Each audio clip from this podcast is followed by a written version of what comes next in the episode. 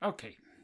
Kasia miała bardzo długą rozmowę z Jakubem, więc dzisiaj pora na Ktipa. Pamiętajcie, że Ktip oznacza, że Kasia i Tomek chcą się z wami podzielić czymś w rodzaju tipa. Mm, po prostu coś wam poradzić albo powiedzieć o czymś, z czego na co dzień korzystamy. E, Bardzo dziękujemy za to, że na Twitterze zwłaszcza dużo piszecie o tym, że słuchacie klipy. Widzimy w statystykach, że słuchają je czasami niektórzy ci, którzy nie mieli czasu przesłuchać całego odcinka.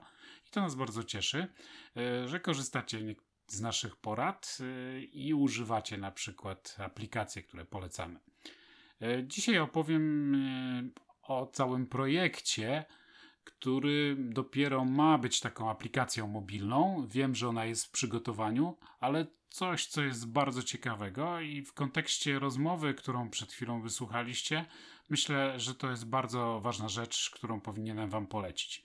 A mianowicie zapraszam Was na stronę www.wolontariatgdańsk.pl pisane razem i tam zobaczycie bardzo ciekawą rzecz. Jest tam baza organizacji i wolontariuszy, w której można zgłosić e, się do wolontariatu w najróżniejszych wydarzeniach i takich ciągłych inicjatywach.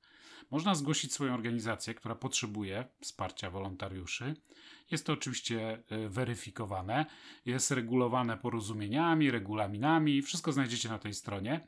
Regionalne Centrum Wolontariatu w Gdańsku od wielu lat koordynuje całą tą akcję i wiem, że tysiące ludzi już się przewinęło przez to i tysiąc bardzo dobrych godzin dzięki temu e, się zdarzyło całej społeczności.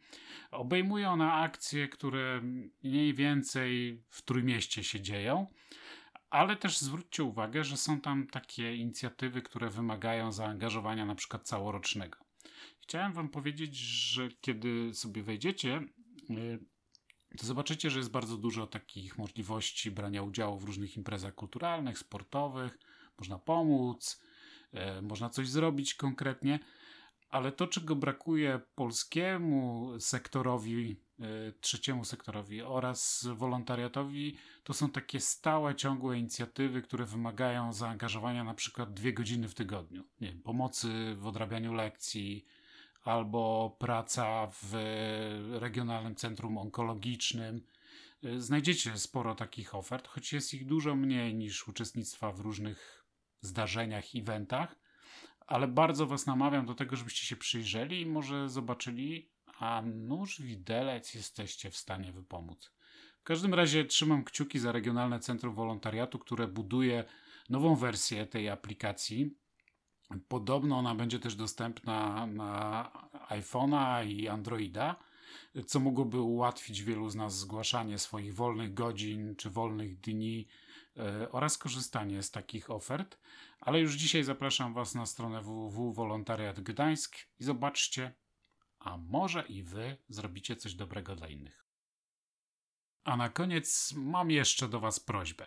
E, tak, taką aplikację jak wolontariatgdańsk.pl widziałem też w Nowym Jorku i widziałem, że tam setki tysięcy ludzi brało udział w najróżniejszych, nie tylko wydarzeniach, ale w stałych akcjach, między innymi na przykład z siłami społecznymi. W niektórych dzielnicach Nowego Jorku zewidencjonowano wszystkie co do jednego drzewa rosnące e, na Manhattanie. To naprawdę jest niesamowity power.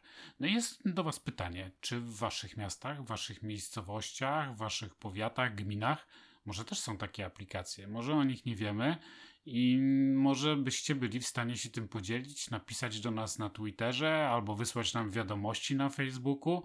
E, Bardzo czekamy od Was na takie sygnały, a dzięki temu też się dowiemy, z jakich miast w Polsce lub na świecie nas słuchacie.